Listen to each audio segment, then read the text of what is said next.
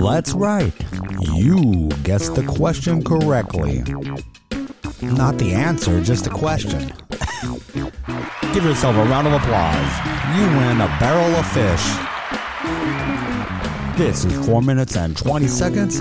Thank you ever so much for taking a moment out of your day to join me here. Got a great show for ya coming soon.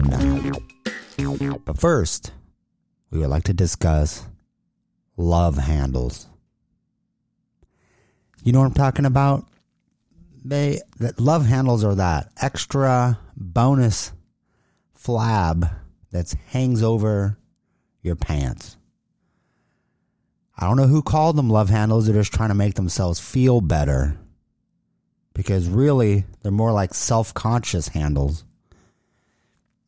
And, you know, they're the part you can't really uh, suck in when you inhale. You're like, you know, you could bring in your stomach, but not those lovely handles. I think we should be more accurate. They're not necessarily love handles. They're more like cookie handles because those things are filled with cookies.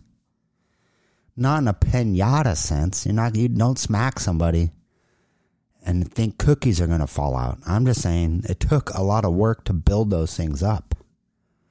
So we should go to the committee and rename them. Public service announcement for today. Cookie handles is my vote. Okay, well, today we are literally going into the field. Our on the field reporter, Grimshaw Ruckets, has an amazing competition he's uh, covering for us. Take it away, Grimshaw. Yeah, it's pretty exciting out here. Uh, as you could tell, everyone's pepped up. They've had an extra dose of uh, chocolate chip cookies and uh, espresso. They are zipped. They are, of course, they're being paid money to clap, but uh, they're pretty excited out here. Well, what is going on out there, uh, Grimshaw? Well, today we have in store the pogo stick competition. Give it up for the pogo sticks. Oh, pogo sticks. So we're gonna hear a bunch of people bouncing. I can't see anything. You know this is all audio, right? Well, yeah, but the problem is, is that uh, they apparently left about 15 minutes ago on the course. I'm gonna have to jump on this pogo stick and try and catch up. Oh, is that it right there? Yeah, uh, it's really hard to hold this microphone and uh, jump at the same time. But man, those guys are really far ahead. I don't know if I'm gonna catch them. I uh, oh oh crap, a mud puddle. Oh uh, man, I almost slipped and broke my nose on that one. Well, be careful there, Grimshaw. You know you're no spring chicken. Who you calling a chicken? Not you. I said you're not a spring chicken. Well, you're gonna keep those thoughts to yourself, mister. I'm trying to concentrate on where I'm going. Well, where are you going? I don't know. I don't even know if I'm on the right road.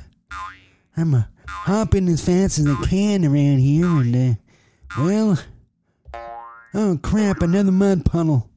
Careful of those. Sounded kind of weird. Well, I'll tell you what. Oh, great. There's a whole slew of jello. This must be one of those traps. This is a level 15 course. Whoa! Oh, crap! I'm going down! Yeah, it sounds like he went down. Well, uh, what happened there, Grimshaw? Well, tell you the truth, I I don't know. I, I never could catch up to those guys. I was just hopping around in circles. I'm not very good at this thing. I've never learned how to use one of these. Then why did you think you can cap up to them if you've never used one before? That's dumb. Well, you're gonna try. I mean, that's what we do here on the news. We gotta cover it with all we got. Well, I, I could see that. Well, anyway, thanks for nothing there, Grimshaw.